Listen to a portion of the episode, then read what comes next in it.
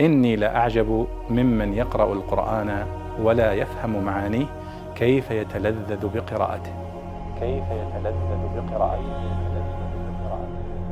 في آخر سورة النبأ يقول الله سبحانه وتعالى في وصف جزاء المتقين إن للمتقين مفازا حدائق وأعنابا وكواعب أترابا. كواعب أترافا يصف الحور العين. وكأسا دهاقا لا يسمعون فيها لغوا ولا كذابا. ما معنى كأسا دهاقا كلمة دهاقة كلمة غريبة وليست متداولة يعني في ألسنتنا اليوم.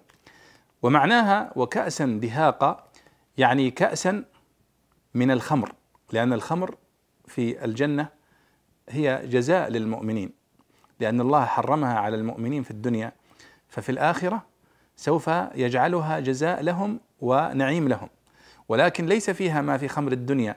من ذهاب العقل ونحو ذلك ولذلك قال لا فيها غول ولا هم عنها ينزفون. وكأسا دهاقا دهاقا مملوءة. وكأسا دهاقا يعني كأس مفعمة مليانة بالخمر.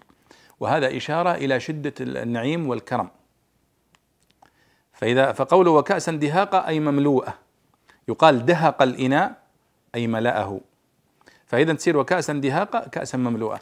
وقد أخذ هذا المعنى أحمد شوقي في قصيدته المشهورة عندما قال رمضان ولا هاتها يا ساقي مشتاقة تسعى إلى مشتاقي ثم يقول لا تسقني إلا دهاقا إنني أسقى بكأس في الهموم دهاقي فإذا دهق وكأسا دهاقا أي مملوءة.